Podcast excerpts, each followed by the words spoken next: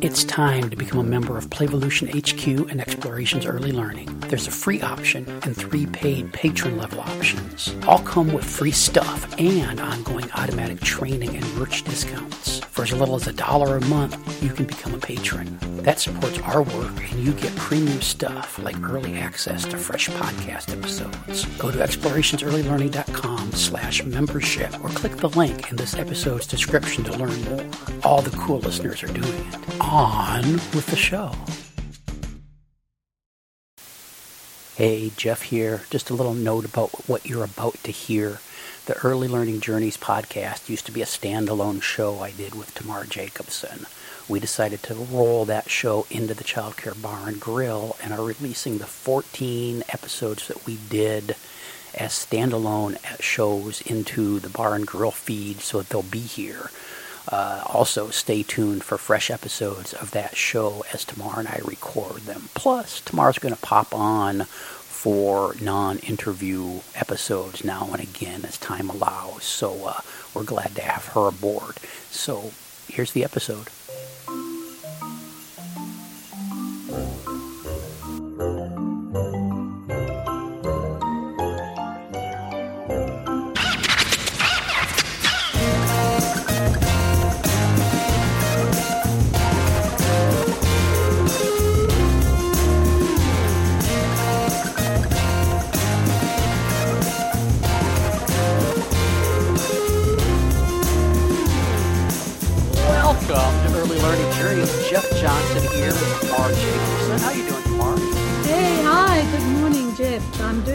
I always love to talk to new people. Do I have a guest for you? Lisa Brown is somebody I stalked years ago on the internet because she has an amazing forest school, Tiernanog Forest School up in New Brunswick.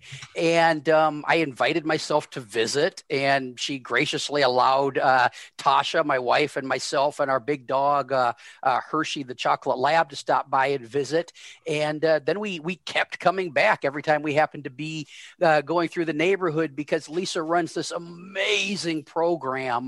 And I know her a little bit, but I wanted to dig in and find out how she became the amazing early learning professional and leader and advocate that she is. Welcome to the show, Lisa. Well, thank you for having me. It's a pleasure to be here. I'm excited to chat for a few hours. So real quickly, Lisa, give us a brag about yourself for a minute about about your programs now and what you're up to in New Brunswick and childcare in general as a professional and advocate. Oh boy! Well, this just last week we celebrated our 14th year in business. We opened in 2007 here in Roachville. It's called Roachville, New Brunswick. No one would ever hear of Roachville, New Brunswick, but people may have heard of Sussex, New Brunswick. So we're just on the outskirts of Sussex, New Brunswick, in the east coast of Canada. So I've been open for 14 years and. No business background when I opened, no early childhood background when I opened. I had my daughter, Kara, who was just young at the time, and I wanted to be home with her. So that's kind of where it all stemmed from was my daughter and wanting to and kind of bouncing back to my own childhood and how wonderful it was with my mom growing up. And I wanted to be there for her. So then I stayed at home and I just took all the neighborhood children in and had a community day home when we lived in Toronto. And then we moved East Coast and to kind of be settled where near family. And that's where Lisa's Playhouse started. And so Lisa's Playhouse started there on the farm you grew up on, right? Yes. Or right yes, there adjacent. Yes. All the land that I grew up on it is where Lisa's Playhouse in Tiernanog Forest School. It's called Tiernanog. And Tiernanog is an Irish name, and it means land of eternal youth. So when you're ever at Tiernanog Forest School, you'll never get old. So that's why I try to spend some time down there when I can, but you know. and so now you have Lisa's Playhouse and you have the forest school, but you've also kind of branched out as kind of an advocate for the forest school movement and other things in the province, haven't you? I have, but I did pass a torch to a colleague of mine in St. John. His name's Tim Jones, and I'll tell you that backstory. So I opened up in January 2007 as Lisa's Playhouse, and I knew in my mind that I wanted something different for early learning in my community, and I wanted to, like I grew up, because I was outside playing, making forts out of nothing, and it was free. I was a free range chicken. I was.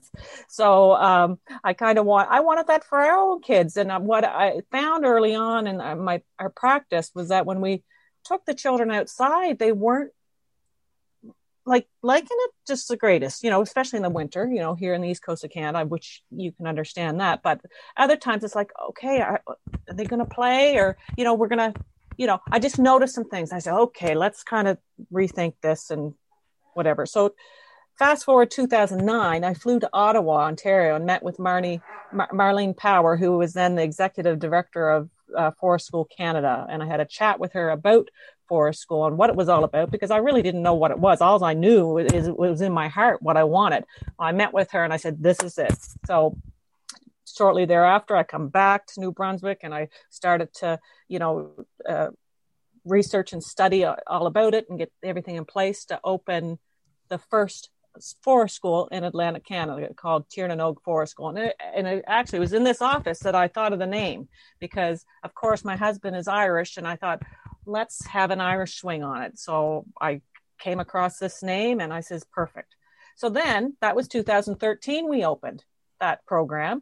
And then I got a call from a gentleman in St. John just when there was a newspaper article that went out prior about the program going to open, and he read it and he called me right away and he says, I want my daughter on that list. Okay, she's on. So we only had space for 10 children that year, and it ended up I had 5 boys and 5 girls, and his little girl was one of them.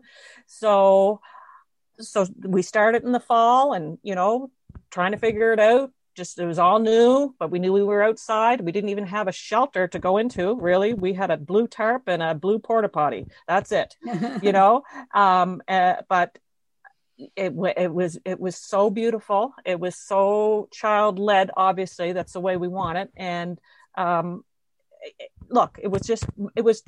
changed my life moving forward to what I see for the early learning and children and our care.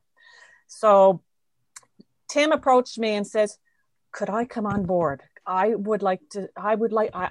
find this fascinating. How can I help, or blah, blah. So anyway, I said, well, if you're on the same page as me and you're, come on board, the more children that has access to nature and the better, really. So he come on board, and I gave him the permission to open in a nearby township called Quispamsis, and then St. John, which is a nearby city. And then I did that for a year or two. And then we decided that he was going to buy the rights of Tiernanog Forest School, and he was going to run it for me. And now he has it. He has Tiernanog Forest School. I sold that, a couple of 3 years ago, whatever. I don't even know what time. I don't even know. It's a couple years ago. Anyway, I sold it. I passed the ball to Tim, and Tim continued his program in St. John, and has this beautiful outdoor program in the middle, on the outskirts of St. John City, and is doing very, very well. And I still have my Tiernanog program here in Sussex, but he does all that work for the outdoor education. I'm still at it.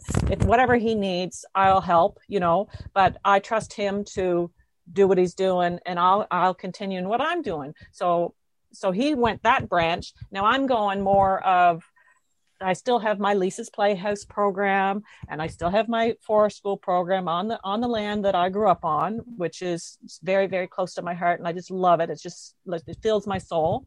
But there was a piece missing. And I found that our educators, my colleagues that I work with every day, they need support, and they're not getting it.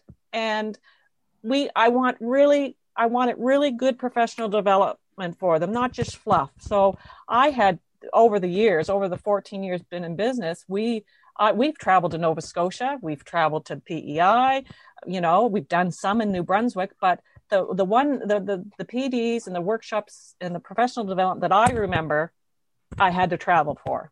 So why not have something in New Brunswick? So first off, I started the Shining Light conferences there a couple of years ago, which we would gather together and do a joyful, uplifting professional development day. And I organized that only with my staff in mind, because I know what I wanted for them. And so we had a blast. We had such a great time. So the participants had a great time. So the next year we did it again. But we doubled our numbers, and we had, some different presenters and some similar presenters from the year before. And it was a blast. We had a great time.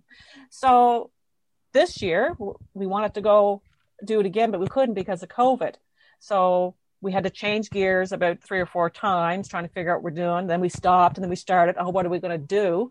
So we decided to create an online platform for professional development in the province of New Brunswick that will be launching this weekend. So we it's not out to the public yet. So we're working on that all weekend. So that's where I'm at right now. And that's where my passion lies. And my passion also lies in sustainability, eco-friendly, low carbon footprint on the earth, and teaching the children and the families about that. And part of how we do it is, of course, our programming, but we don't serve lunches anymore in our program. We do litterless lunches, and we coach and encourage the parents to send with their children lunches that have very low litter in it. So, if they have an apple, we're not going to throw it in the garbage. We have a compost bucket in our classroom. You're going to put all your apple cores and your banana peels in the compost, and the class will all go to the compost heap back over at the edge of Forest School. So that's where my heart is. And I don't do administration or run my main program. Nora, who got me set up here this morning, is the gal that takes care of that, so I can focus on my current project, which is the Shining Light on early childhood education, is what it is. Shining Light on ECE, and putting our educators up on a pedestal, where they need to be, and they need to be supported and felt like they're heard. So that's where I'm at. Hey, Tamar, does it sound like Lisa might be a little bit passionate about the things that she's involved in? Yeah, and I'm thinking about support, and how I wish I could come and do a support group for your teachers. Well, we've got this platform. We could set something up tomorrow. Yeah. And maybe when you've read my book and get an understanding of what I'm about, then we can maybe talk about that, because I think you're so right. I think that's really what teachers need, is support, not only for how to do things, but to get to know themselves and how they affect how they're working with children. Yeah, and part of me too is like, of course, we've gone through in the middle of going through a pandemic, plus anything else that's going on in our lives that we don't know about. Mental health is key. And sometimes that's a stigma. Or obviously, it has been a stigma for a long time. But now I think the blessing come out of COVID, okay, take care of your brain, take care of your mental health, because if you don't have that, then all the other bodily functions will not work very well. And we want to be the best that we can be in the time that we have on this beautiful earth, really. And I think a lot of programs find themselves in the situation you're in, Lisa, when it comes to staff development. If you're in a rural area, and mm-hmm. You're in a rural area, it's just a local training for your staff might be an hour or more drive if you're going somewhere to a quote unquote big city in the area. Then that's each direction. And so it ends up being a day long investment, even for a couple hours of professional development face to face. So we had a chance to chat yesterday about the online platform you're working on. And I think it's going to be, excuse me, really good for the people in the province, and then hopefully beyond that. Oh yeah. Because when you think about, the girls work 40 hours a week, that's very important work, and they're dealing with young minds, and it can be intense at times, and it could be so relaxing at times, but they also have their families at home.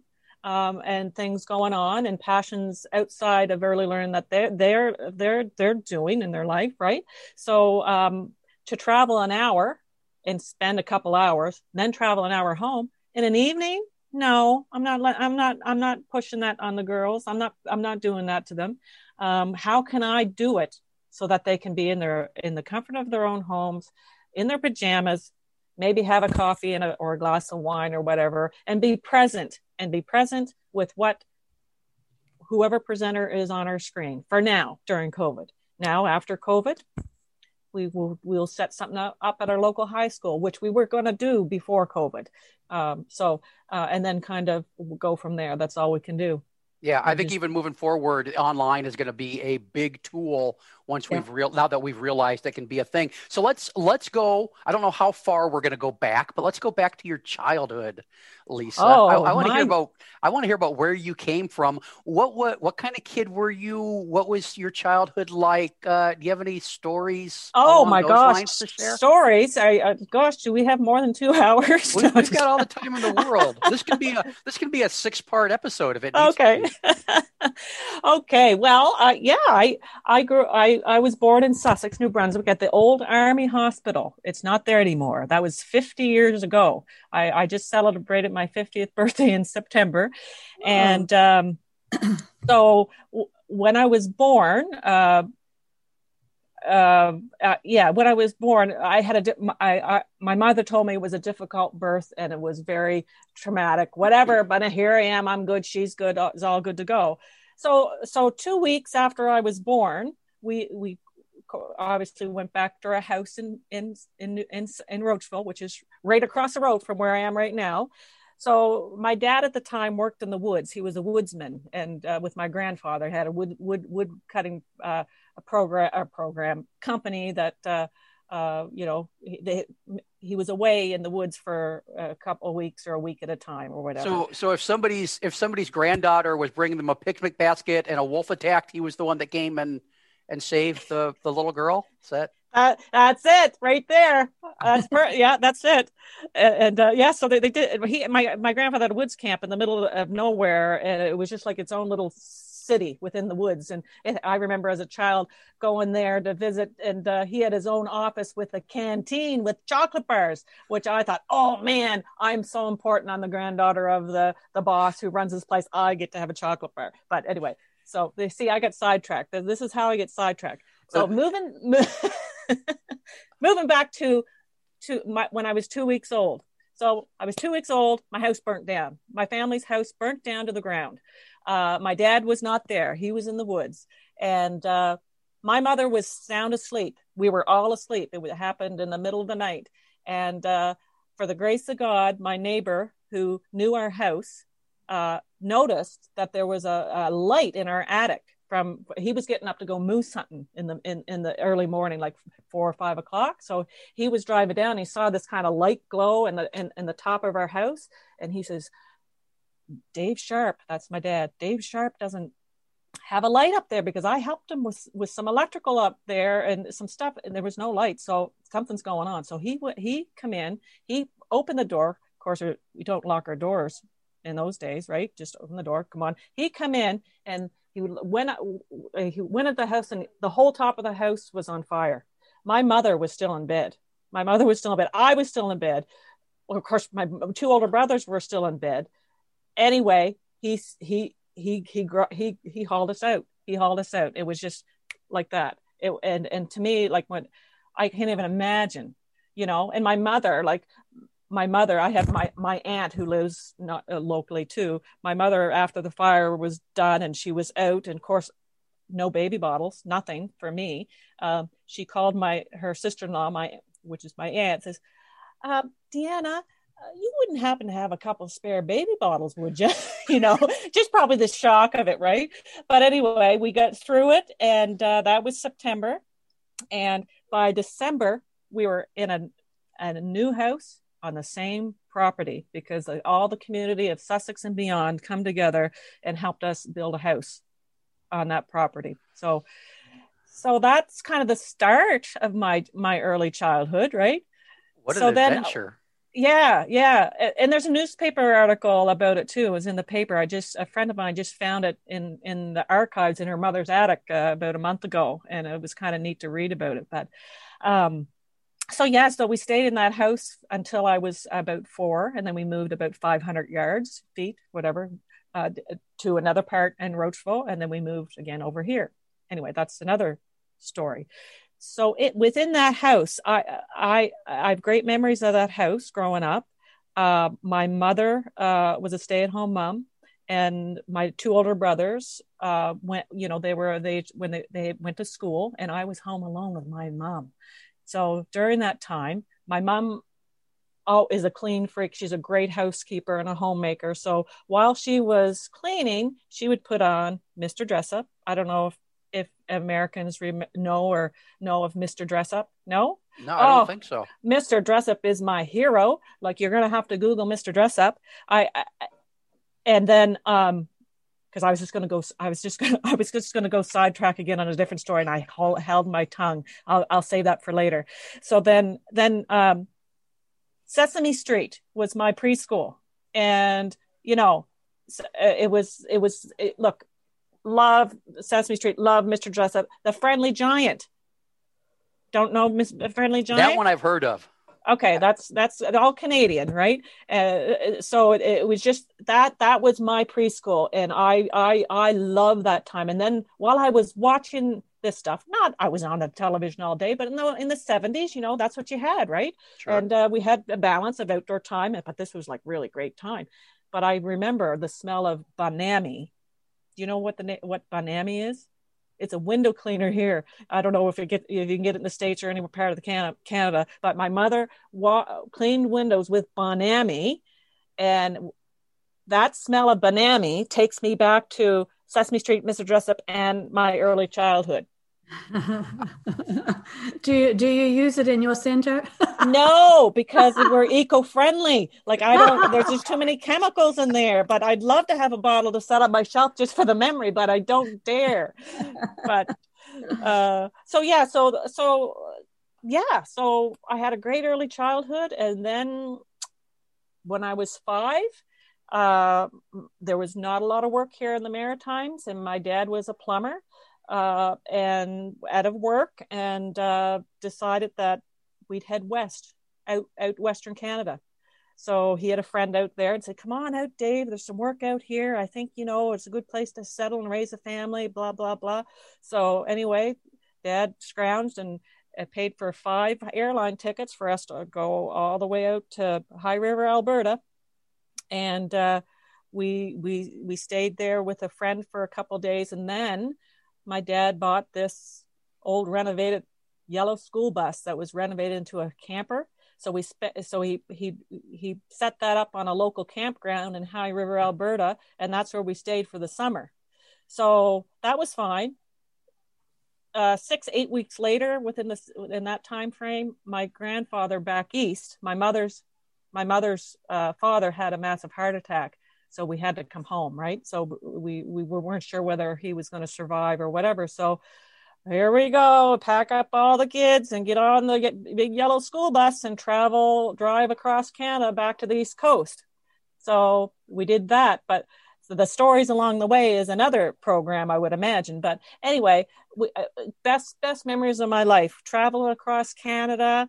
Dad was picking up hitchhikers, and Mom had her hair in rollers with the scarf, cooking chicken on the stove. And when my dad had to lay down to rest for his, they took turns driving, and Mom couldn't drive a standard. So my oldest brother, who was 12 at the time, he would shift gears for my mom while she drove, and, just those type of memories, and just, So I've made a version of that drive, but I'm guessing the roads were not the quality they are now back then in the mid 70s, and that the school bus experience is probably a different ride than an SUV. So I can imagine what that was like. That must have been delightful.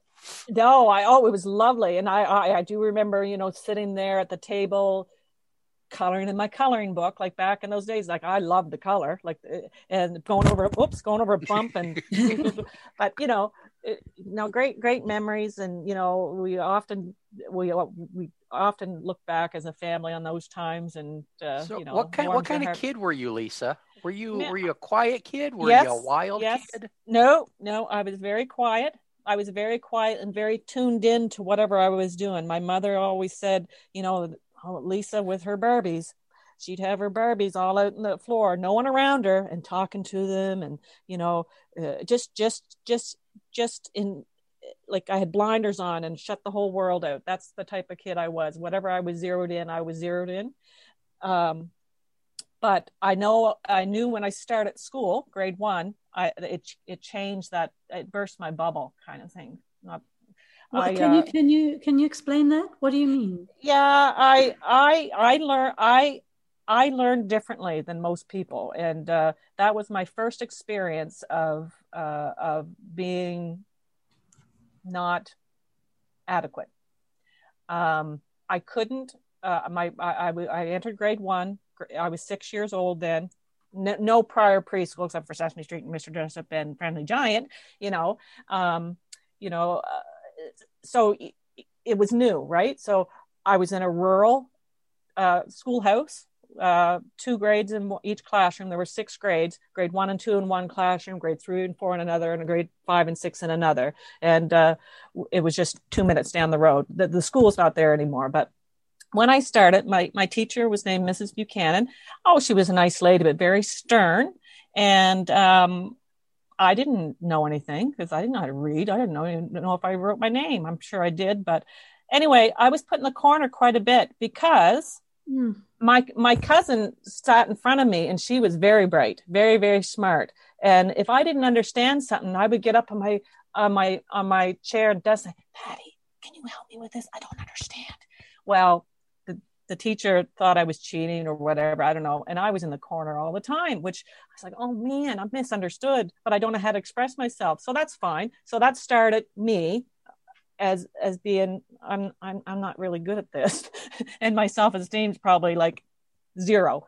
Anyway, so that was fine. Got through grade 2, got through grade 3, grade 4, still having those self-esteem issues, you know, and then grade 5, was our last year at the Roachville school, and we had to go to the town school because the Roachville school closed because they were putting all the rural schools into a mainstream school. And that was looking back, worst year of my life. Hated it because you didn't know where you fit. You were the country bumpkins coming into the town, and just I just remember I just couldn't get it. I couldn't learn. I don't know. So anyways, I did okay. And then I got to middle school and did okay. Just not great. Then I got to high school, did okay. And then I kind of come out of it in high school a bit. So I kind of found my niche in high school. I learned that I knew I didn't learn well. Actually, I was one of the students in the high school. I don't know what year it was, grade 10 or 11, the provincial exams. I was the lowest in the province, you know, and I just knew I learned differently, and I didn't know what it was. I didn't understand. So then when I was in grade 11, 12, I got into more of the social aspect. I played volleyball, basketball, and I was elected president of the student council that year and president of the spirit club. And I found my niche. I ran that school, and I provided school spirit, and had the best time of my life. And I actually won the first in the top 10 activity awards of that year. And it was wonderful. But I still, even as 50-year-old woman now, still look back at my early childhood and my early elementary years with that feeling of, I learn differently. So that's why I think I'm so passionate about the kids in my care. And I never say, you know, you can't do anything, because don't ever say you can't do anything, because you can do it. Were there any teachers in that time frame that stand out to you as somebody that like got you, or were they all kind of like Mrs. Buchanan? One teacher, grade 12. And there's two teachers. One didn't.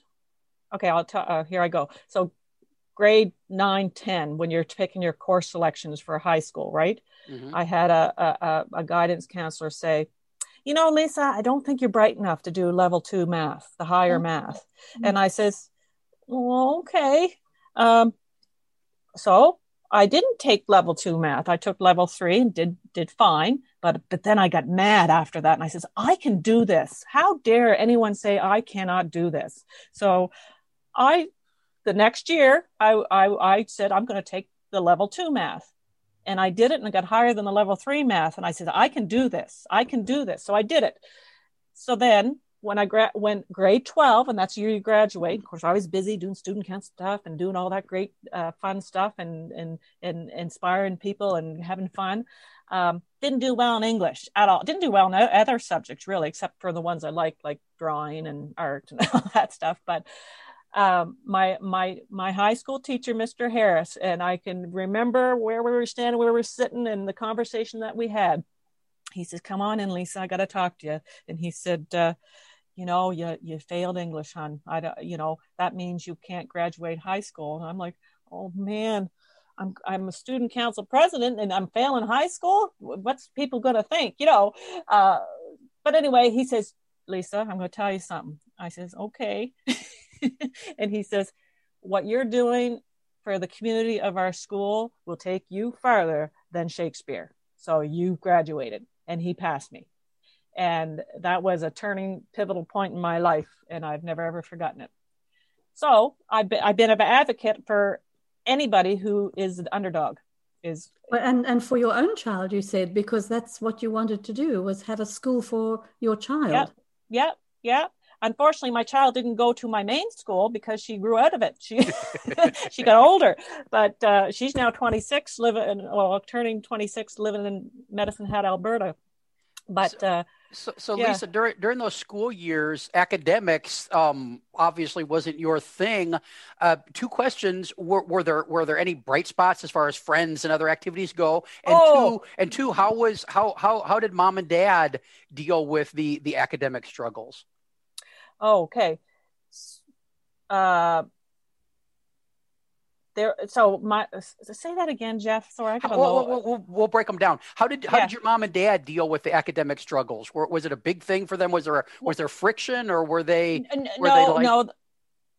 No, Dad didn't say too much, but it was my mom. My mom would witness that I would be up late at night till 1 or 2 in the morning working on projects that probably would take the typical child to, a couple hours to do. I just needed lots of time to do a certain task, you know, and she worried about my health because I was fretting about it because I wanted to succeed, but my brain wasn't as slow to catch up to what I was supposed to be at, I guess, mm-hmm. maybe. But there was one time that there was a specific teacher in my middle school career that made me feel this big, like really, really low. And I come home upset, and my mother doesn't go in to say much or want to interfere, but she did that day. And she went in and said what happened. And he was so apologetic and didn't even realize what he said to me that impacted my psyche, you know? So ever since then, I've been just kind of, you know, doing my thing and trying to figure out my strengths, and that's not easy. I'm 50 years old now, you know, I wish I had figured out more 20 years ago, but anyway, it is what it is. And, you know, each day is new and you grow and you learn, and that's all we can expect. But, I don't think we can figure ourselves out at 20. No, I don't think so either. It takes a while. I mean, I'm 71 and I'm still trying to figure it out. Well, you know, I'll tell you something that, you know, I haven't told this to anybody. I'm telling to you guys for the first time now. The whole world's probably going to know. I don't know where you go, Jeff, on this podcast, but... over the world. Oh, well, there. Okay. Why not? Absolutely. So I've been thinking a lot about mental health. I think I've burnt out a couple of times with my business, 14 years in business and doing all the admin, and we grew fast, quick expansions, and, you know, trying to make a really good program and lead people in the right way. And I think I know I burned out a couple of times and didn't really realize what it was. So now COVID hit, and, you know, I see there's more spotlight on the importance of mental health, and what is mental health anyway? Bah, bah, bah.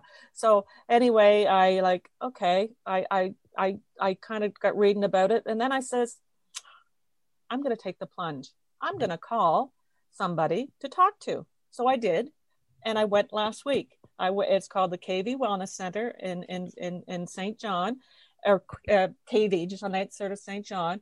And I've always wanted to know if I had a learning disability. Whether it's ADHD, whether it's dyslexia, or whatever. So anyway, I had my first session on Wednesday with a lovely gentleman and his assistant. And so first off, they ask questions, and they go through a test, a cognitive test. Of course, I said, oh yeah, I'm going to do great on this. So anyway, I started the questions, and there was metal math and some other stuff and puzzles and stuff. And I didn't do quite bad, actually. He said, geez, Lisa, you're doing pretty good. So I come out of that first test feeling, well, that's not my problem, I guess. You know what I mean? So they're going to do other tests, because I just want to know. I want to know myself. If I'm 50 years old, right? We are given so many years on this earth. So my coffee. So I want to be the best that I can be for not only myself, my family, but for others and the children. So I have to know myself, right? Just like your book says, as far as I got there, Tamar, I picked up that you got to know yourself and know how you communicate with not only your peers, but young children, right? So right. I says, I want to know myself. So I'm going to go there and see what I can find out. You know, I love what you said. What is mental health anyway? Yeah. I love that, because people are throwing around that expression all the time. And it's such a good way that you said that. You know, what is it? You know, is it cognitive? Is it emotional? I mean, what is it? Right? And how did I get it? Exactly. It's exactly, because we're so scared of the stigma that we don't even talk about it. But I says, you know, life's too short not to talk about these important things, because our brain makes our body function, and it's everything that we do is our brain, right? Absolutely. So why would we not take care of it? It doesn't make sense to me. So I says, no, I'm going. I don't care. I'm 50 now. I don't care what anyone thinks of me. I'm 50. That seems like a milestone for you. Oh, it is. I was scared to turn 40. I hated 40, but 50 seems freeing for some reason. Wonderful. You know? So wonderful. So what do you think now you've had that first test? So are you getting an idea of what mental health is? Yeah, I'm starting to, and I had a little joke after it, because you guys have Scotiabank down in the America. The Canadians would know Scotiabank. Yeah. Now, Scotiabank has a tagline that says, "You're richer than you think." Right? so I come out of there, oh, Lisa Brown, you're smarter than you think. You know, that cognitive test that you had isn't to see if you're stupid. It's just to see where you're at. Yes. Yeah. It's not a test in the sense of like at school where you felt like you didn't do well. It's just to see who you are and where you're at. So it's interesting that you were anxious about that. And, you know, I've always wanted to know, and I've never got any tests through school. No one picked up on my, because I was a very quiet child. I really kind of probably fell through the cracks, you know, but I didn't make a big deal of it because I didn't know what it was. I didn't know. No, I know that you're very fond of your mom. Love my mama. I know. But here's a difficult question that I'd like to ask you. And, you know, put me in my place, please. No, go for it. But do you think there was a certain amount of emotional neglect because she was so busy with cleaning? Cleaning and life, like the house burnt down. Right. And then, you know, and trying to build back up. And I have two older brothers who were 6 and 3, and I was a newborn. My dad was trying to make ends meet, and probably. But then again, my mother would get down on the floor with me and make forts. And so she would play with you as well. She would sit in there and we'd open a box. She had raisins and crackers, and we'd sit there and hold on. My battery's running dead. Sorry. Can you edit that out? Because my battery. Maybe, but it does make a big difference. People will relate. People have had batteries run down before. It's no big deal. Thank God for Nora. I tell you that, because I didn't even know where the power cord was. Thanks, Nora. So Lisa, in a way, when you had to have your preschool by the television, it was good, but it was a bit lonely too. It wasn't for me, because you know what? I was just absorbed. You know, I can recite some of those diddlies from Sesame Street. I just said it last week because I couldn't remember my name last week, but I could remember a loaf of bread, a container of milk, and a stick of butter.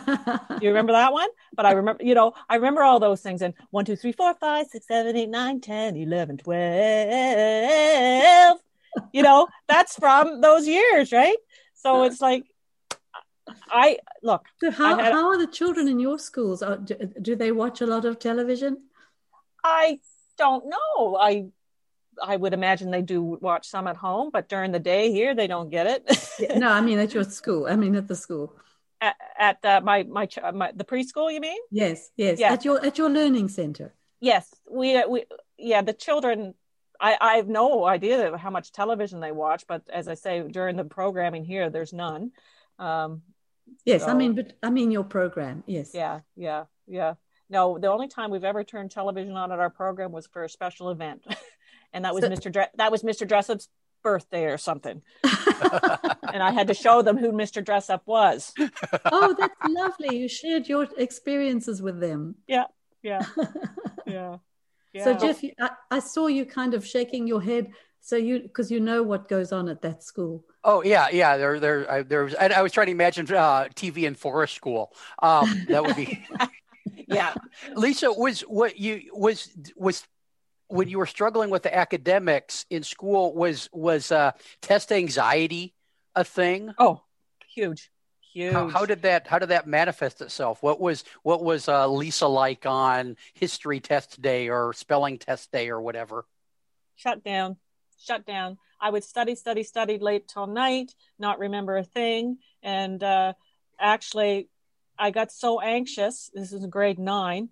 I got so anxious. Back in those days, we had exam tablets, especially exam time. We had exam tablets that were given to us, and we had them prior. I don't even know. But I remember writing really hard so that the answers would go through on the next page. So I got in trouble for that one because I wasn't really cheating, but I kind of was because I couldn't remember. I was anxious. So I got the strap in grade 9. I had to go to the principal's office and get the strap. Oh, my goodness. Oh, yeah. Wow. The ruler. Bam. You know, when I'm retired now as a professor, but when I was just a year ago, when I would teach my undergrad students and we'd have a quiz, I would start off by saying who's anxious and where does it come from? And we would have a discussion before the quiz. And they talked about headaches and stomach aches and terrible fear about it. And then I would explain to them that my quiz wasn't to see if they were doing badly, but to just help them know what we had been learning. And it would just relax them so that they could just write what they were thinking about, you know, and I tried to help them with that. It is such a problem that. Yeah.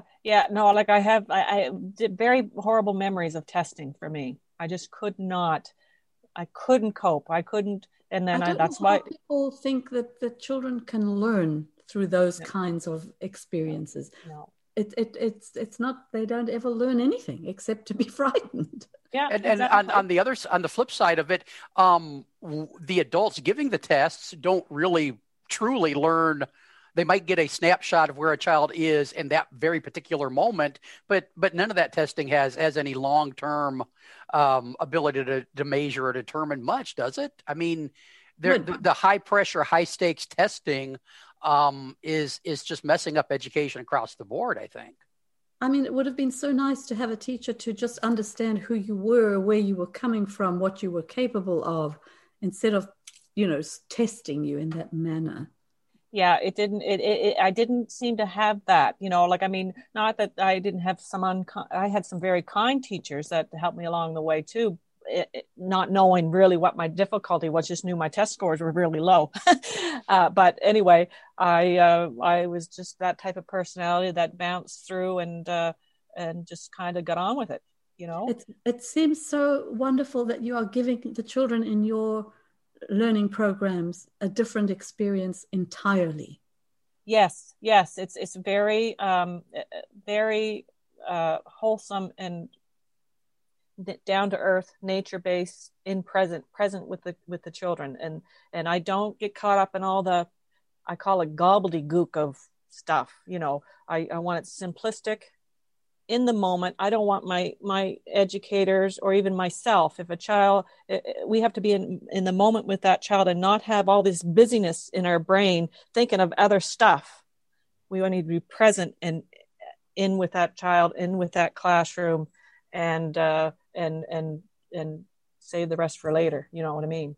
And that mindset, that paying attention to being present really does support building the relationships that the individual children and I mean, let's be honest, that the adults in those environments need.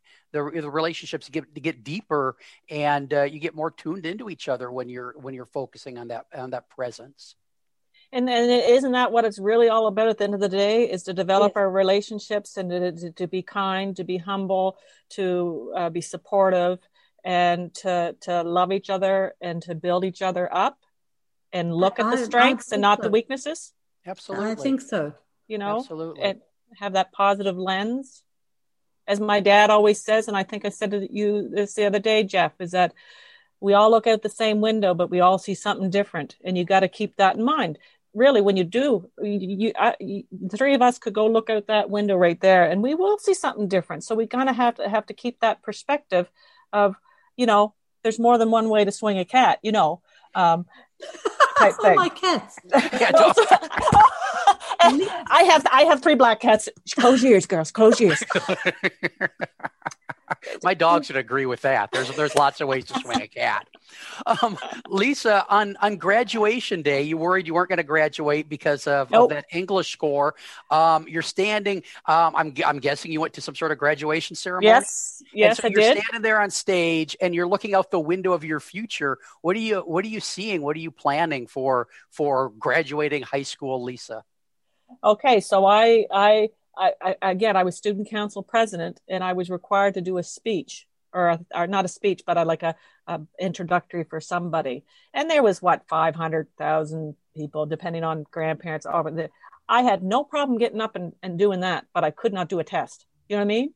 Mm-hmm. So bizarre. But anyway, so right after high school, it's not bizarre at all. No, completely understandable. Of course. Okay. Well, then I'm doing okay then. So, I'm smarter than I think. But anyway, moved to Toronto and took graphic design and advertising because I was artsy a bit. I'm creative, right? Creative, but not artsy as far as illustrative. And I can come up with ideas and create. But so I went 3 years to George Brown College in Toronto. And whoa! I got it. Whoa! I got questions. What is Lisa in? I'm guessing the later '80s, moving from Roachville in New Brunswick to Toronto. What is that experience like for you? Because those are drastically different settings. Huge. Oh, it's huge because I'm a person that talks to everybody, you know, how you doing? What's going on? What's your father's name? What's your mother's name?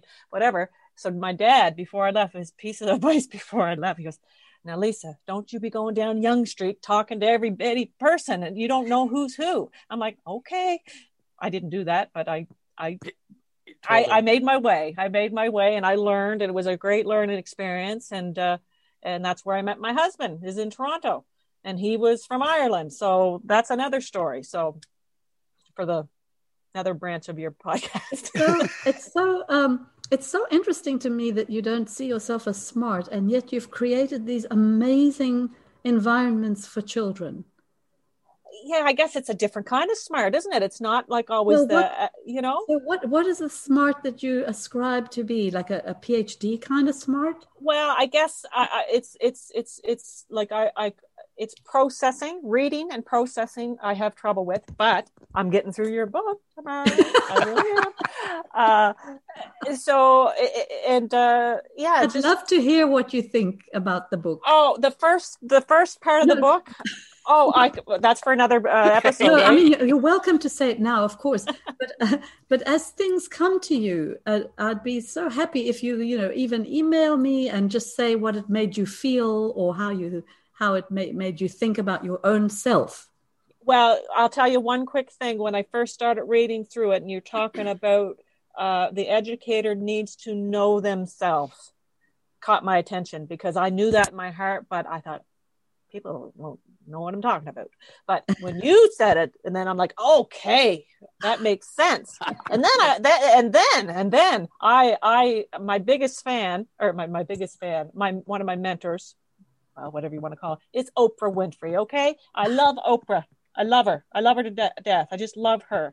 And she talks about you got to know yourself. She says, she had a Dr. Phil on one episode one time, and he was talking about self-love or self-care or whatever, and he'd answer all these questions. And if you answer all of them right, means that you like yourself, So anyway, she did the test, and she says, "Oh, well, I figured out I love myself," she says. I don't know if that's what I'm trying to get to, but if that happens, I'm happy for you. But it's just, yourself, right? You know how you tick and how you relate to others, or, it's just, as you say, the journey of the relationship building and living your life the best that you can be. Yeah. So. Sorry, Jeff, you were doing the college. Oh, well, I got a question. You said you met your future husband, Seamus, right? Yes. Oh, in Toronto. And I got to tell you, when I met him, love at first sight. I mean, he's a good looking guy. He can like build stuff. I mean, I had a man crush immediately. What was going on in your head when you met him for the first time? Were you like, hey, this is the dude? Or was he like just another dude? Well, this is how it went, Jeff. I'm going to tell you. I worked at an Italian tavern restaurant type, a little hole in the wall up in the north of Toronto, just a little bit north York, I guess. And all the Irish boys, and him being one, all rented a house next door, and they would come in to have their suppers and have a few drinks, right? I was their waitress. So anyway, I got to know all the boys, and they all come in, chit chat away. But it was Seamus that caught my eye, because he was very quiet and very whatever, nice, I felt. And then that's just how it started. He says, "Would you like to go out on a date?" And I says, "Okay." So we did. And we went to the Rose and Crown on Eglinton and Yonge Street. And then we're 28 years later. Here we are. Yeah. So we married in 93 and had our daughter Kara in 95. And of course we moved to Ireland. I moved with him to Northern Ireland. We left Toronto and went to Northern Ireland because I felt I want to know your culture. I want to know your family. So I know you better, So we did that for 2 years. We lived there for 2 years, and then where were you in Ireland? County Down, a little community called Castlewellan. Is where we were, and we were there for 2 years, and I worked at a local grocery store, and got to know people in the community and stuff like that. The grocery store was called Joe Steele's, and I still remember him being my boss. Was a lovely, lovely man that really supported me. He knew I was far away from home, just early 20s and homesick, but he it was a nice time, those 2 years. But then we come back because there was there was bombing in the town, and it scared me, you know, because of the two different, you know, the Protestants, the Catholics, the strife. Yeah. And that was in the early 90s. And I was just, you being a Canadian, you're just not used to that. Right. You know, I don't know. And I don't know if I want my daughter to be growing up in that, but I mean, you know, that's what was my mindset at the time. And I said to Seamus, do you think we can go back to Canada? He goes, yep, let's go. So we sold our house, and, we were back in Canada in May of '95, and I never left my girl. That's when we tried to figure out where we were going to settle, whether New Brunswick or Toronto. We decided Toronto. So in the house that we bought up there, Seamus renovated the whole entire basement as a classroom, and I just brought in community kids, and you know, and my daughter grew up with those kids. So, and then when Kara was in grade 2, I says, oh, you know, before she gets rooted in Toronto, I really want to go back to the Maritimes, you know, to be near my family, to be near my mom and dad that are, you know, they're getting older, but they're great health. Like, you know, right now, they're great health. They probably take care of me, you know, but so I just wanted to get back home. And so we did. So when you had all those children in your basement, how did you know what to do with them? Oh, I just knew.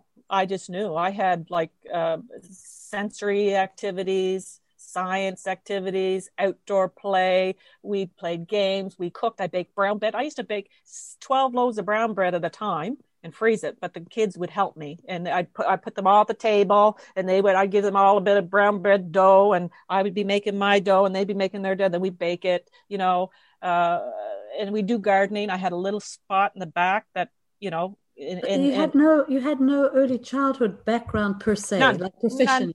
No, I don't know where it came from. But my Aunt Deanna was a school teacher, and my grandmother was very creative, and I tie it, and my mother too. Like, my mother's creative in a different way, so I feel like that's where I got that piece. Maybe, I don't know.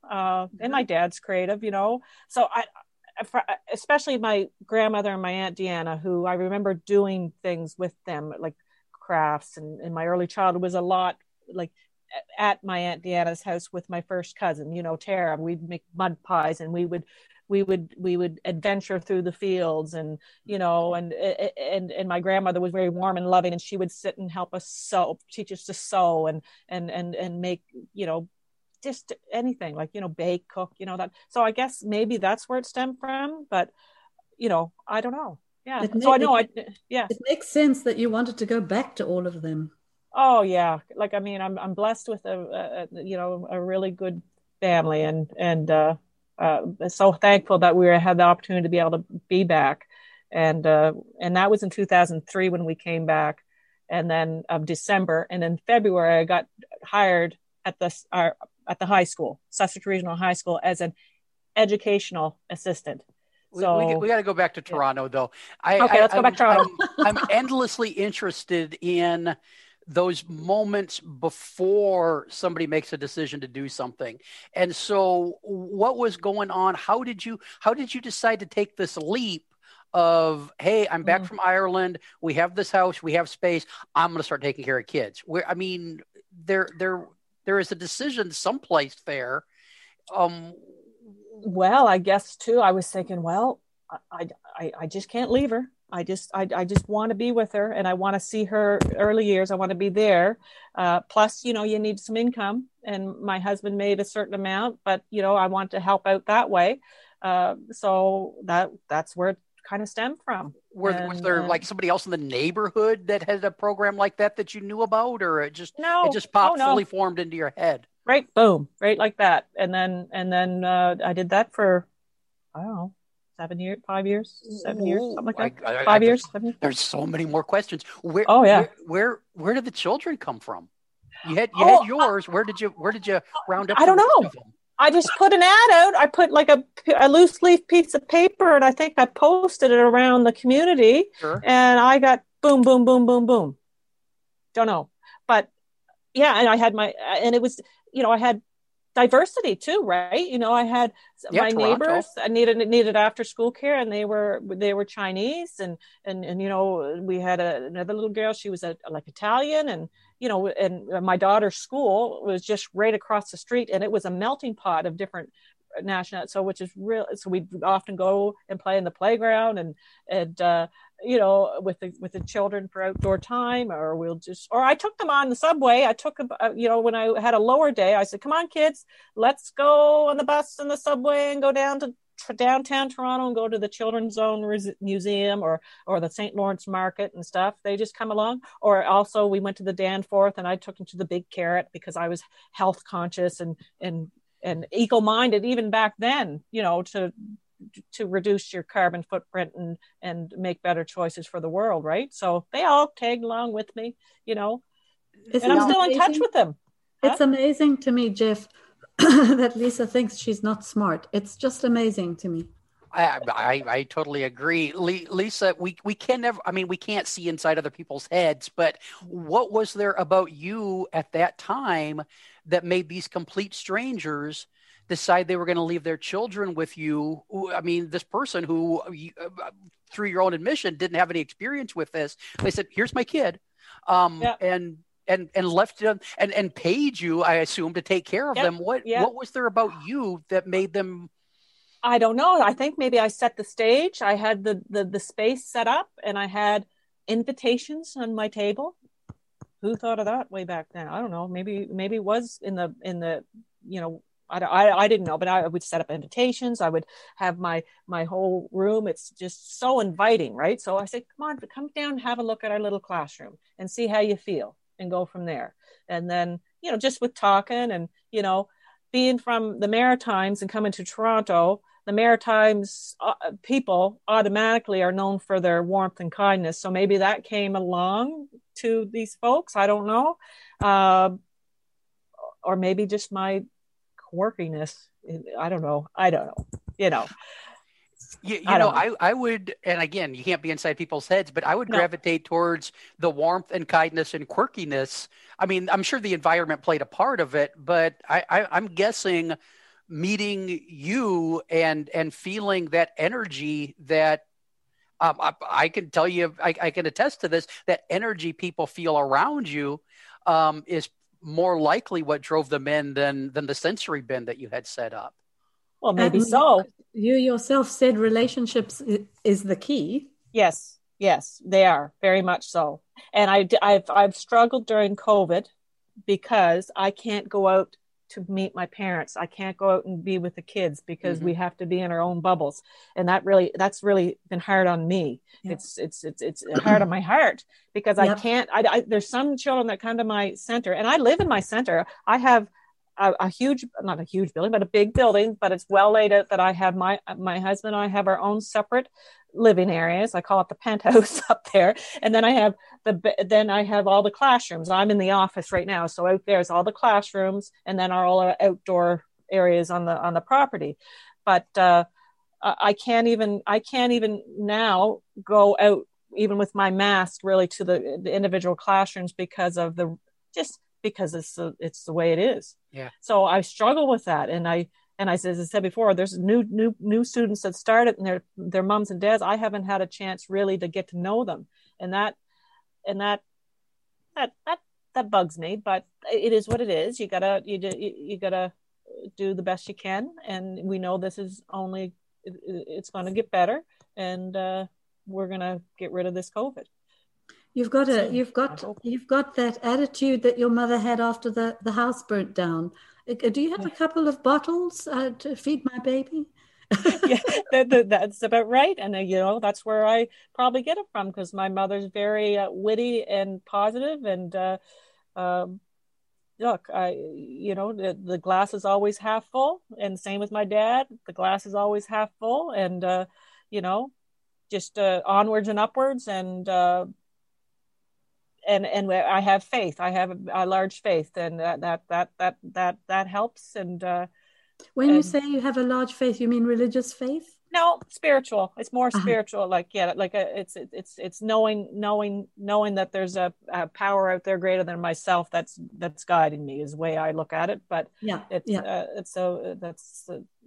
part of my background and makeup, and it comforts me and guides me to the next adventure. I think, oh my goodness, I want to come and see your school. You come anytime. As soon as COVID's done, as soon as we get the go ahead, get on a plane and get up here. I'm gonna. It'll be delightful. I think I came once to Nova Scotia to do a presentation for a conference, and it was I had such a lovely time there. Oh yeah, Nova Scotia's lovely too. It's all a beautiful corner of the world. Those relationships. I want to break this down for a minute while we're here. In terms of parents picking programs for their children, I think we want that goodness of fit. And I think so often parents can walk into a program and you feel the emotional state of the setting when you walk in the door, I think in a lot of ways, if you're tuned in. And I think that plays a real big part of determining, hey, is this a good place for my child or not? Mm-hmm. But I guess it really also depends on what your history is with all of that. So I don't know, Mar, what do you think about parents picking spaces and those relationships and those first impressions of programs and those kind of things? Oh, I'm sure that it's totally relationship related. You know, because when I was a director of the University at Buffalo Childcare Centers, that was the most important thing, was when I would take parents around and show them stuff. Of course, the environment's very, very important. Yeah. But, you know, just talking to somebody and making them feel safe and at home and giving them a feeling that, you know, they're heard and that their child will be, you know, safe there. I think the relationship piece is very, very important. Oh, huge! Like, just kind of what pops to mind to me is Lisa Murphy talking about her first day at preschool with Miss Mary, and that experience stays with you for the rest of your life, and she's never forgotten it. And same with me as my older child, I've never forgotten it. But like when a child comes through the door, yes, you could be busy with the parents, whatever, but you need to get down and at that level with that child and make them feel like you matter. You're going to be well looked after here. And, you know, so that's key, totally key. Yeah. So you're in Toronto, you ran your program in Toronto about 3 years. Is that what you said? Oh, it's kind of like a blur. Yeah. It was from 97 to 2001 or two. And just before we moved down, I worked as a chiropractic assistant, just because I had to close my program, bridge finances until we actually left. Preparation for that move. Yeah. So then my husband and I, I think we bought another truck. We drove. We sold everything. We packed everything that we had into two trucks and a trailer. He drove one truck and I drove the other one right behind him, all the way from Toronto to New Brunswick. Beautiful drive.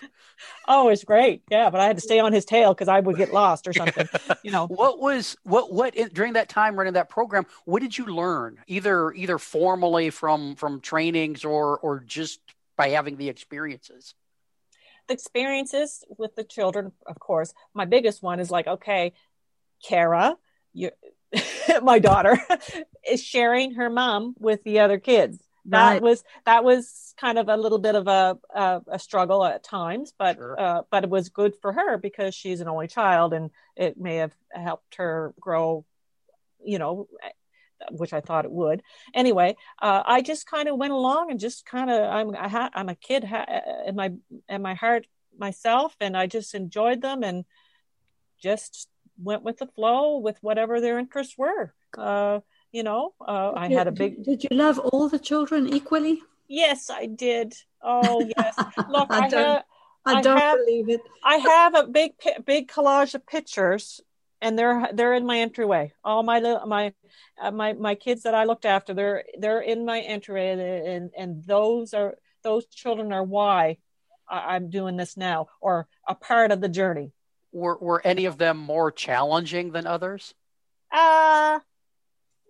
No, they were about all the, like saying they all had their different quirks. One little girl, 2-year-old smart as a whip, just could talk, and look, she was just smart. And now, and to this day, she's a veterinarian, you know, and and some of the other girls, they were more artistic, and, you know, a little boy, he was more rambunctious, and, you know, he just kind of, he just, you know, went with the flow with them, you know.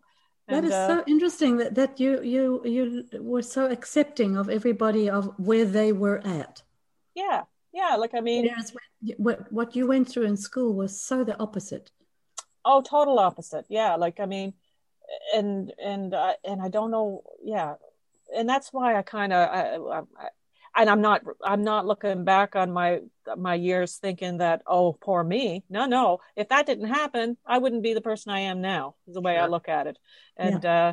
And moving forward in anything else that I do. Right. So and it's, I got to point out though, that you kind of glossed over this, the whole accepting them as who they are thing isn't as easy for all of us as it appears to be for you, because some of us, I'll admit to it, struggle with that, because we find some of the way they are, sometimes that is challenging for us. And we find these points of friction with kids. And so being able to be that accepting is I don't know if it's an innate skill or something that's practiced, but it's something that I'm hoping it's more than just me struggle with. And so kudos to you for just having that innate ability to do that, because some of us don't, and have to work really hard at that.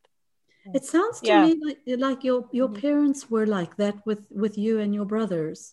Yeah, my parents were like that, and my grandparents, my grandmother Sharp, my grandfather Sharp, would take everybody, and everyone was the same, like non-judgmental type of practice. So that's trickled down, and it's in my psyche. Not that I'm not judgmental. I'm not perfect. There's times where I'm like, holy smokes, what's going on over there? But you know, but overall, I try to be, you know. As I say, that always comes back. We all look out the same window, but we all see something different. And that's embedded in my mind and will be forever, because of my dad and because of his mother. And when I talked to my dad and his grandparents were the same way. He says, my grandfather was the kindest man. And he was a teacher too, actually. He was a teacher, then butcher, then farmer, you know, in those days, in the early 1900s, you know, but in mid, you know, early 1900s anyway. But I remember Dad saying he was the kindest grandfather, and I said to Dad, I said the other day, I said, you're just like him, because you're very kind. And you know, and I guess maybe that's where it comes from. Yeah I mean, gosh, imagine having all that kindness as a foundation. Oh my goodness. Well, I had my moments though, don't get me wrong. I gotta tell you, you're the first guest we've had on the show whose parents I've actually met, and yes. I can attest to that kindness. They were both delightful. I think your mom, I don't know if it was a cookie or a brownie. She gave me some probably. Sugary treat, and yes. And I'm definitely coming. Yeah. They were both just delightful and warm and caring, and I just got that sense about them that it makes perfectly sense. It's perfect sense that you grew from them. So I'm glad you didn't have any horror stories of your early years to tell, because that would have of really thrown off my perceptions of them and who they are. Although the limited time we spent together. Talking of brownies, when I first came to America 30 years ago, I was being recruited to the University at Buffalo, and they took me out for ice cream, the professors who were taking me out that night. And I ordered a brownie with ice cream on top. I think it was called Butter Crunch and Hot Fudge. Oh. While I was eating it, I was thinking, I'm coming to America. Good selling point right there. That's Buffalo, it. They didn't take you out for buffalo wings? Oh, those two. Oh, man.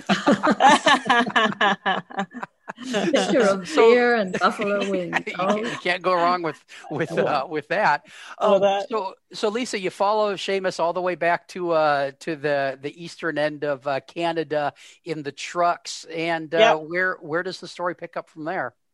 Well, so we come back, and my mother and father knew we were coming back, so they renovated their basement into an apartment for us until we got our house built. So.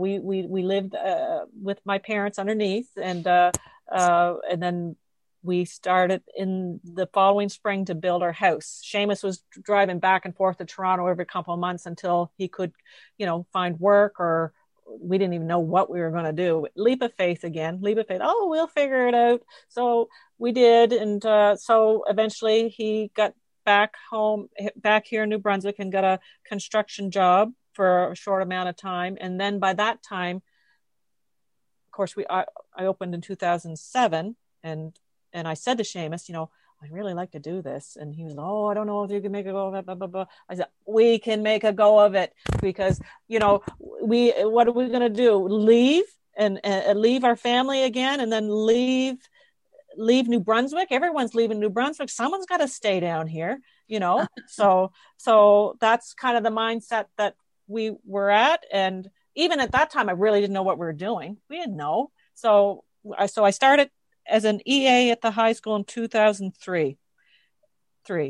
Yes, EA is education assistant? Yes, educational assistant. And then the second year, I think it was, I was put in to an entrepreneur class as there was a young man in there that needed extra support, so I was there with him, and I worked alongside the teacher, because I was like, wow, this is fascinating, this entrepreneurship stuff. And she said, so all the students had to write a business plan and had to think of a business or something that would go, or, you know, what we go in Sussex, or go at the marketplace if they were going to make something, sell it or whatever. It was kind of that type of an exercise. So I said, so then I go, I'm going to think about this. What could I open in the town of Sussex that's needed? So well, childcare seems to come to mind for me. I think we could handle that. So I contacted Natalie Lauren, who is one of the other ladies that runs a childcare center in the town. And she actually, her and I went to school together. She's a year older than me. And I said, well, I'm not going to do anything like that until I talk to her, because she's the first one in the town that has a program, and I don't want to take any business away from her. I want to make sure there's enough families around that both of us can make a living. So I had a chat with her, and I got her blessing, and then I continued on with figuring it out, which I had no clue until I went to the entrepreneurship class and figured out how to do a business plan. So I started that, and that's how I started this idea for Lisa's Playhouse. Lisa's Playhouse was not going to be Lisa's Playhouse. It was going to be called Happy's Hollow, because it was an owl in the hollow of a tree. Oh, I love that. So lovely. Well, when I went to go register the name, it was already taken, and I already started the registration process. So they said, well, you need to think of another name in 24 hours. And I'm like, oh man, pressure. I'm like, I don't know. I said, Lisa's, whatever. Lisa's house. No, it can't be Lisa's house. It has to have something in it that shows what you do. I said, okay, play. Lisa's Playhouse. Lisa's Playhouse. So there was Lisa's Playhouse. I never liked the name. I didn't really like the name. But anyway, we are Lisa's Playhouse. Got a few jokes about it, you know, because, you know, Playhouse, Lisa's Playhouse. It was, I don't know. Anyway. Oh, you mean like theater? Yes, theater, or, you know, not very nice, you know, oh. But anyway, and I'm like, oh man, not, yeah. But anyway, it stuck in the right way. So I'm thankful for that. I must be a prude or something, but I was too. I was shocked when someone said that to me. What are you on about? But I'm like, Lisa, you're telling me in that beautiful little community you live with, somebody thought you were opening a brothel? Oh. I joked about it. It just floored me, because I never even that would have been a completely different business plan. A totally different business plan. I says, you're not going there, buddy. But anyway, so Lisa's Playhouse it is, and here we are. Jeff, the way you come out with it, oh my goodness. So where did those kids come from? You open up, you're back in town. Yeah, well, okay, 2007. Okay, so I've been on this journey for 2 years already before, because I had to plan it out, think about it, sure. You know, figure it out, you know, get the renovations done. You know, Seamus was doing all the renovations as he was home, and then go back to Toronto, home, back to Toronto. So then December 2006, I left the high school to take a leave of absence for a year to see how we're going to make out here. So I opened January that January with two children, two little fellas. And then by the following summer, I had a pretty good program. By the next September, I had a full preschool program. And those kids now are graduating high school this year. Yeah. And I remember those days just like it was yesterday. And I remember their birthdays. I remember all that stuff. Just like the first year of forest school, when I taught that first year, I remember those kids like it was just yesterday. You know, it was a total life-changing moment for me, you know? Yeah. So, yeah, here I am. 2000, what year is it? 21? Fascinating. It's so interesting to see how your kind and accepting childhood has made you this kind and accepting person and giving this wonderful experience to children. Well, I just feel like it's the right thing to do, and it feels right. It feels right for my soul to do. If, you know, sometimes you second guess and think, oh, do I go this route or go that route? Do I go this route or that route?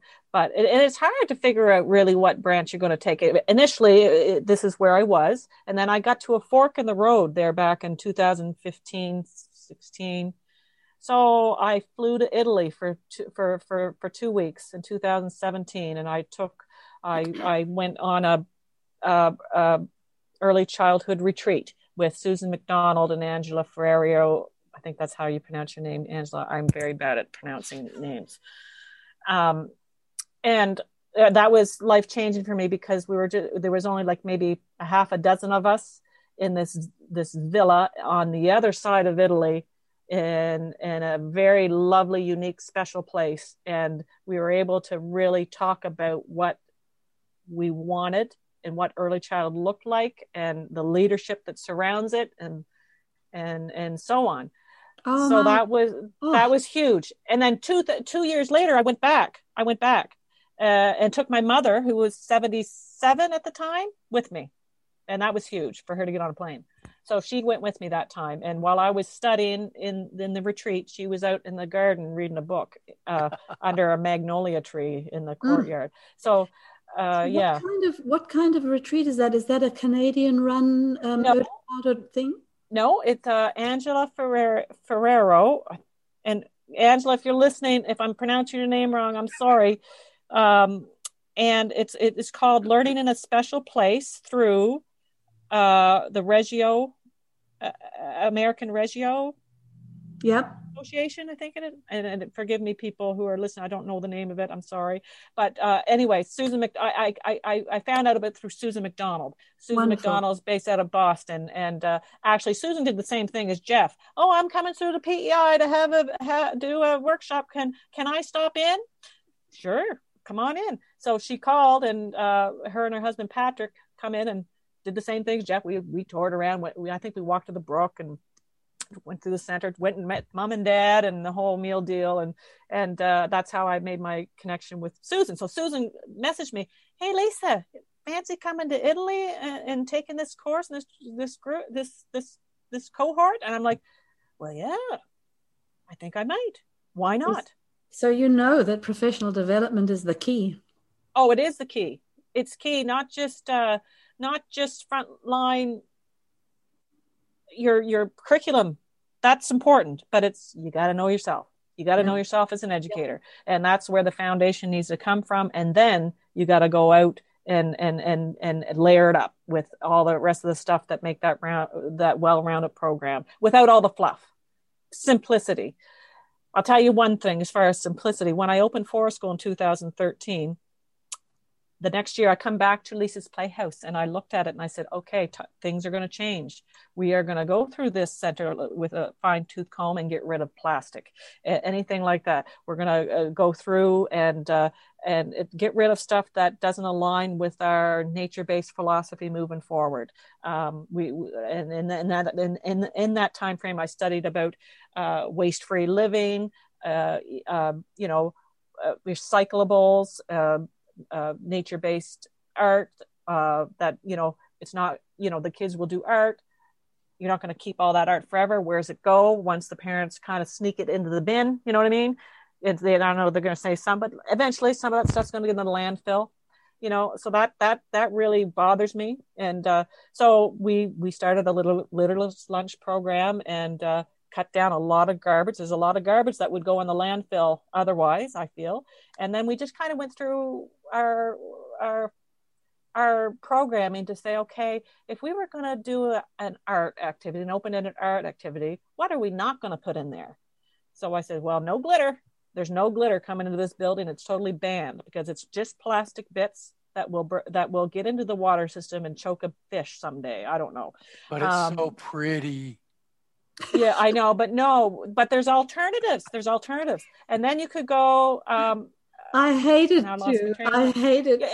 And googly eyes, those plastic googly eyes. No, you're not allowed. Not in my house.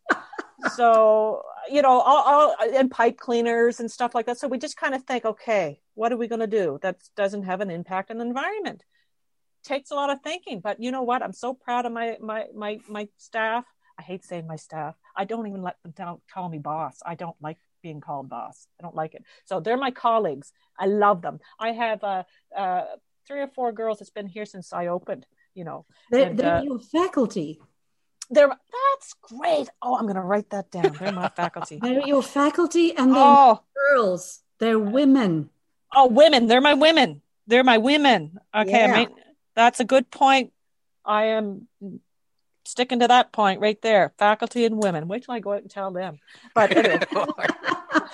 Do you have any men? My husband Seamus, he does all the maintenance and he does all the snow plowing. He's built this whole entire building, all the outbuildings, all the furniture, all everything. He does all the woodland management and cuts down all the dead trees and he cuts that all up in the firewood to feed the fires at Forest School because we have a couple of classrooms down there that in the winter we have to have a wood stove on, you know, so he does all that and anything that needs done, painting, filling holes, and you know, I think Seamus, she has him living in a lamp because every time I visited, she's like, and over there he's going to build. So Lisa just imagines something, and then he brings it into reality just magically, and he does beautiful work from what I've seen too as well. A dream team. He could he knows my brain now 28 years later, and I'm learning to say, okay, hold off, Lisa, wait. So I give it to him in little bits, and you know, which is understandable. You can't overwhelm a man, right? So anyway, he just whatever is in my mind and I think I want and I draw it out, he'll build. Yeah, I think it totally justifies my man crush. He's just great at that. So, Lisa, what made you take another leap of faith and open the Forest School? Was that something that was brewing inside you as you were reading more on the sustainability and that kind of stuff, or was it just something that popped up and then you made happen? Most of my life is pop up and go, because my faculty, my women here, joke with me, right? Yeah. And they, and I have a basket full of squirrels here somewhere, and I start to collect squirrels because they say, "Oh, there goes Lisa again, squirrel, squirrel, squirrel." You know, it just pops up. I don't know. I just had that feeling. I'm like, I gotta find out what's in my brain of what I want. I know it has to be outside, but what's it looking like? So I got on Google. And I just kind of started looking through, and then Marlene Power's name popped up, and I saw an article, I think, in, I don't know what magazine, maybe it was Maclean's. I don't know. I forget now, actually. But anyway, something sparked me and brought me to Marlene. So I went to Marlene and spent an afternoon with her, and she got me started and helped me visualize what I wanted. And she did. And then so that following summer, we set up a Forest School practitioner course right on our site here in Roachville. And I think 17 or 18 educators from all across Canada came and did their training. And John Cree from the UK came and was our instructor. So we did that year. That was our, so it was summer of 2013. And I started the program September 2013 with Sarah. Remember Sarah? You met Sarah. Mm-hmm. Sarah Glens. Yeah. So she's moved now. She moved to Nova Scotia, but she was with me there for a couple of years at the beginning. She was a huge part of getting it off the ground. She was a forester by trade, and I was the ECE. So she knew all of everything about the forest, and you know, I knew about ECE, and we just kind of worked together and kind of went from there. It's so important to be open to bringing in people who know other things so that you can learn from them. I think that's my secret, because there's things I don't know how to do. So I think I have a good eye of finding people that can do that for me. And it's working so far, like Nora, who took over the office 5 years ago. I think it was 5 years, something like 2016. She came in March. April time, and she just runs this office tickety-boo and took that weight right off my shoulder, so I'm able to go and do what I want to do with what's in my heart and soul.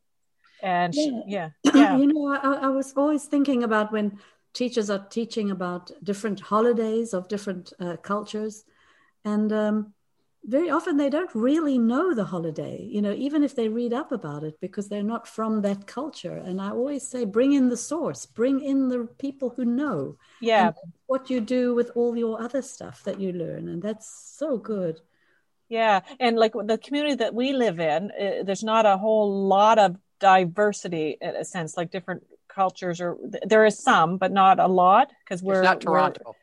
No, it's definitely not. But so we try to bring it in other ways, like, you know, we'll, like intergenerationally, like, you know, like my dad, he plays the guitar and the mandolin, and Bernadette, who is my lead teachers, who's been with me for 14 years and is a good friend of mine, her husband plays with my dad all the time. They come in, and they can't now, but they come in and play music, so the children Beautiful. Get that intergenerational piece. So that's a you know, a diversity lens, you know. And then you know, the farms, we have farms next door, and our next door neighbor, Mr. Otis, kindly lets the children explore and go over and see the horses, and you know, and then we bring the firefighters and community and stuff like that. And now there is a multicultural society now in Sussex. It's been in going for a few years now. I'm not quite sure, you know, after COVID, we may be able to reach out to them to come in, and, you know, so we're always looking at different things like that, you know? Yes. You're so open to bringing in different experts and sources. I think that's so wonderful. Well, again, always comes back to that window. That's, you know, we all look at the same window. We all see something different. Bring it in, boys and girls. Let's see what's going on out there in the world, you know? I'm writing that down. Lisa, I got a plaque. Sorry, George, I got to tell you on that, on that quote. I got 20 plaques made from a local person that makes signs, and give one to each of my faculty. Your faculty for Christmas. Well, Lisa, I got to tell you that our first visit to the forest school was eye-opening to me, because I mean, that's my first forest school experience. And Tamar, so you pull up, and it's this tiny little community, and then you just outside, you get off the interstate, and you go down this gravel road, and you pull up to this farmhouse, and you park, and then you walk across this green field, you know, probably maybe half a football size, to the tree line.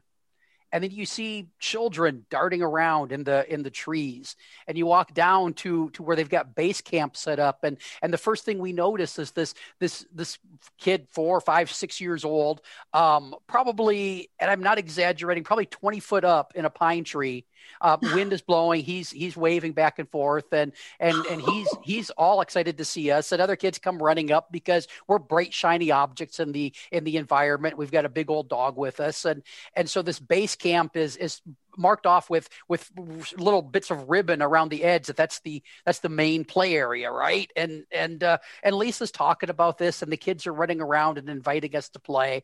And one of the children says, we need to take them to the brook or the stream or whatever he calls it. And this is a day that it is just barely above freezing. And so some preparations have to be made, and we go on this, 10, 15 minute walk. yep. down to the brook. Lisa and Tasha, my wife, and I are walking at the end. The kids are up ahead with the staff, and we get there and they're all stripped down, jumping into the creek, barely above freezing. And the same kid who'd been up in the tree looks at me dead in the eye and says, "Get in." And I'm like, "Well, isn't it cold?" And he's like, "Yeah, get in. Are you chicken?" And I'm like, "Well, kind of, but I can't have a 5-year-old call me out." And so I pull my shoes and socks off and roll up my jeans and get in. And the water is freezing. I mean, it is just terrifyingly cold to me. And they're jumping around and splash and strip down to their underwear. And it's delightful. And so after we're done splashing, we head back to base camp, and they get the fire going. The same kid has a knife and a flint, and he starts the campfire with the knife and the flint. And then we make tea, and they make apple crisp, and it's just delightful and wonderful. And Tasha and I, our big thing is if the zombie apocalypse ever comes, where you're going, we want that kid with us, because he is much more capable and able to take care of himself than either of us grown adults are. And so that freedom and trust and openness it's just palpable when you visit the program. And we've been back many times and literally lose time when we're there. One time the kids spent an afternoon chasing Tasha around with 100-foot-long hunks of rope, tying her to trees for whatever reason. And they're going through the forest like gazelles, jumping over roots, and they just know where every branch and everything are. And she's kind of having a hard time finding her way because it's her first time there. And it's just delightful and inviting and warm, and you feel the passion that the kids have for their play and experience, but also that the staff have for sustaining and maintaining such an environment. And it's just a beautiful, beautiful place. And I'll never be able to express how appreciative I've been of being able to visit. Well, when COVID's over, I'm coming. Oh, definitely. You need to take a trip up to good old New Brunswick, because it's there's other places besides here that is just as beautiful that we could take you on too, right? Yeah. So take some waterfalls and kayaking in the Atlantic Ocean, and all that sort of stuff. Oh, yes, I can see it now. Yeah. Hey, Lisa, go ahead. No, I was going to just interject on that, how you said the kids were going through the forest like gazelles and woo, right? Well, their first few weeks they weren't. They were tripping and going over, and I'm like, there goes another one, there goes another one, there goes another one. But that developed their gross motor, and then of course it's going to developing the brain too, right? So and then on our very first day, the kids were scared to go in the forest. So we had to work through that. But then after the first week, they were good, because some of those kids didn't spend time in the woods, like I did growing up. I was in the woods all the time, but they weren't, so we had to develop this little gnome. His name was Twiggy. So Twiggy, we had to go put Twiggy in the forest someday, like early morning before everyone got there. Sarah and I took turns putting Twiggy somewhere with something as an invitation. And that's what got them through those first few weeks, because they were intimidated. But after that, and especially when you came, they were in their element and all secure. It was delightful. What's important about this story that you're telling, Lisa, is that, you recognize they were intimidated, but it doesn't make you back off and think, well, we can't do it because they no. You just find ways, because you trust them. You trust children to get there. And that's the key. So that's a segue into my next little thing before Jeff goes on to his next bit. Remember the video I sent you with I had 4 kids in the tree and at the top of the tree. And remember, you posted that and got a lot of controversy. Different people. Do you remember that? Yeah.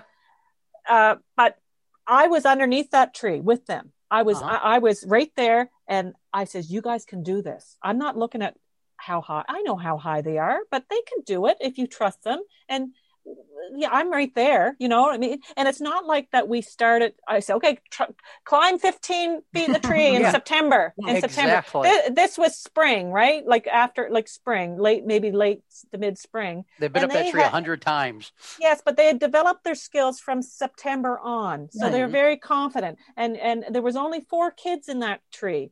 I had a group of 10. The other 6 weren't into that. Yeah, but those 4 were. So how could you tell me not to support that interest? I can remember one of the little girls, which is Tim Jones' daughter, who bought my school.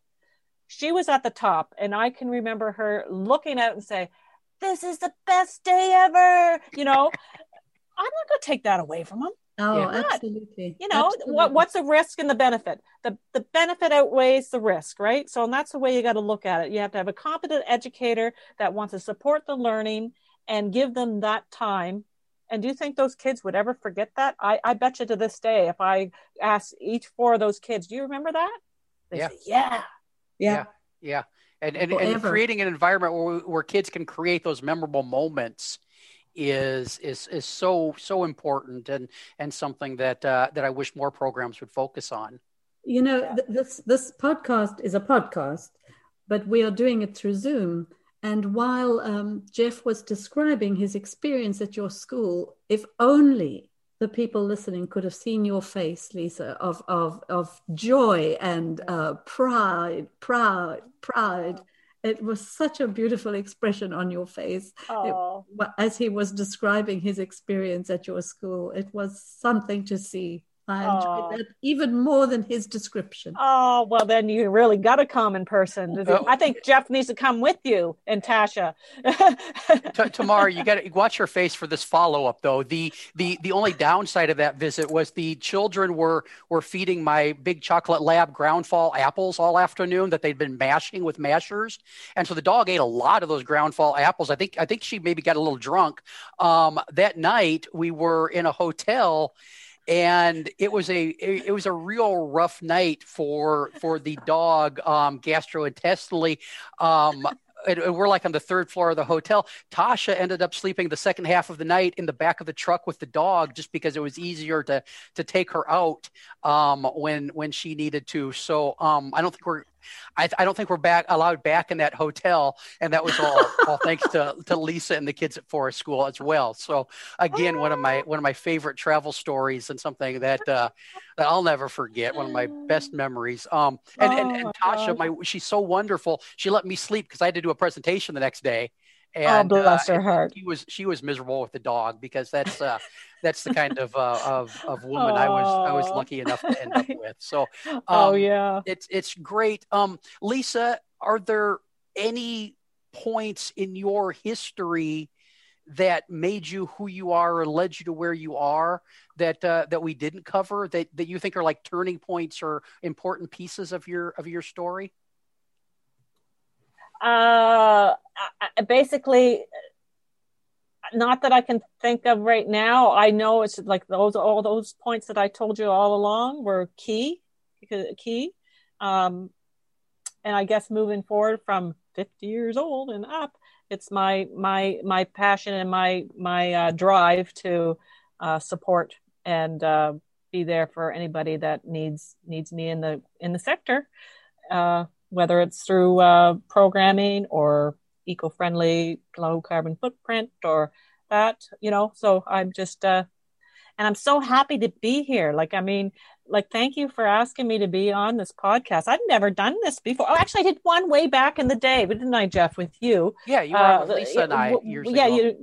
Years ago. But I really appreciate this, and I've enjoyed this time with you guys. So. Well, I love that you're willing to share your story, and I think it's important to point out that your professional development path was entirely non-academic for the most part. Yeah. And I think that we have to touch on the fact that is a valid way to learn to do this work.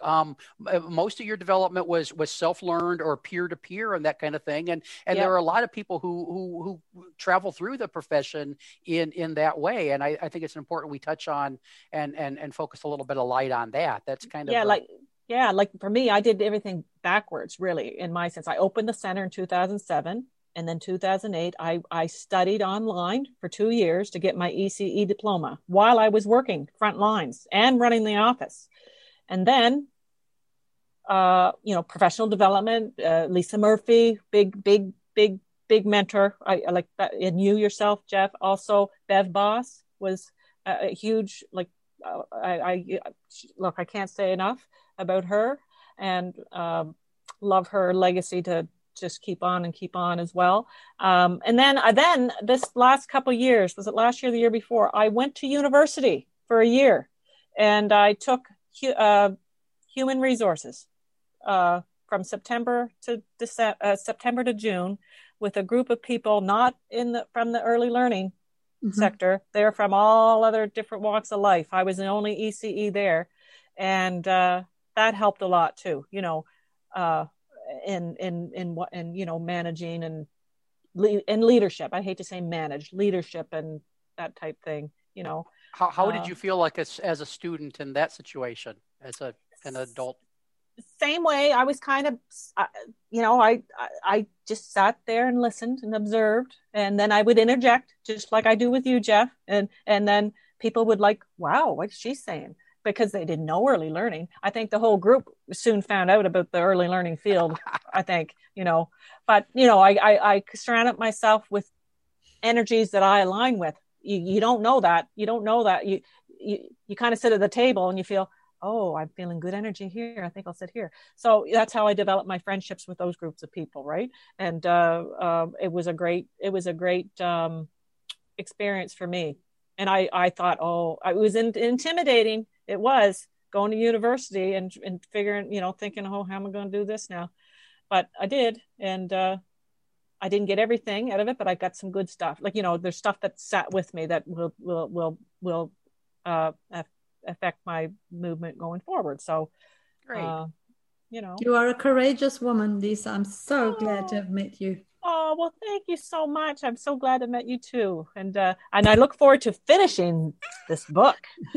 I would love to hear your feelings about it. Oh, I will. No, because I'll tell you something. I got to page 24 and I realized that I want every person on my faculty to read this and we'll do a book study and talk about it. And wonderful. And then I'll come and talk to you all. Yes. Okay. Well, let's look at that, because I think that, as I said, that's where it's at. You got to know yourself in order to know why you you work the way you work with children. Right.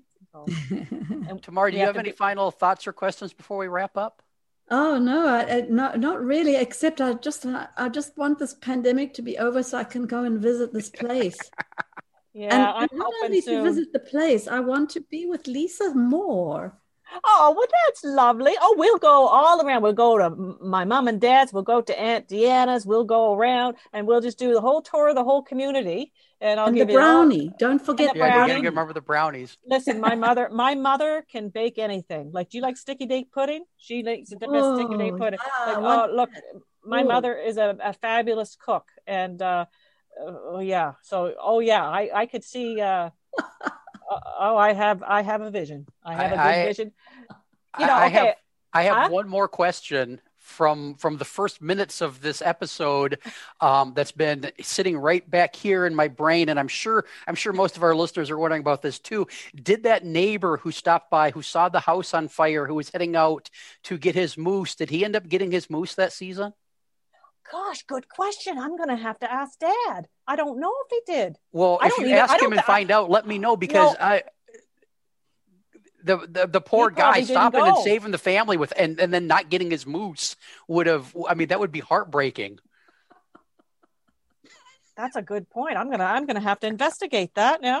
I have to call right after this podcast. I'm going to call my dad. Well, send me a message. Let me know what you find out, and I'll make sure I put the answer in the show notes.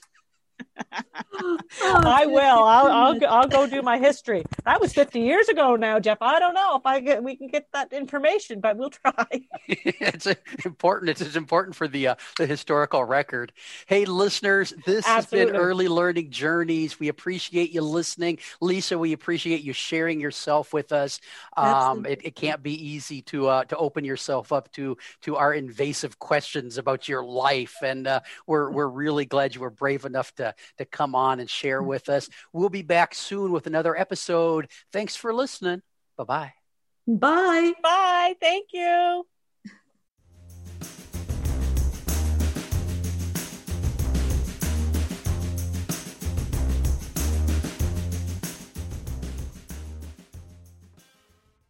This has been an Explorations Early Learning Upstairs Studio production. Oh.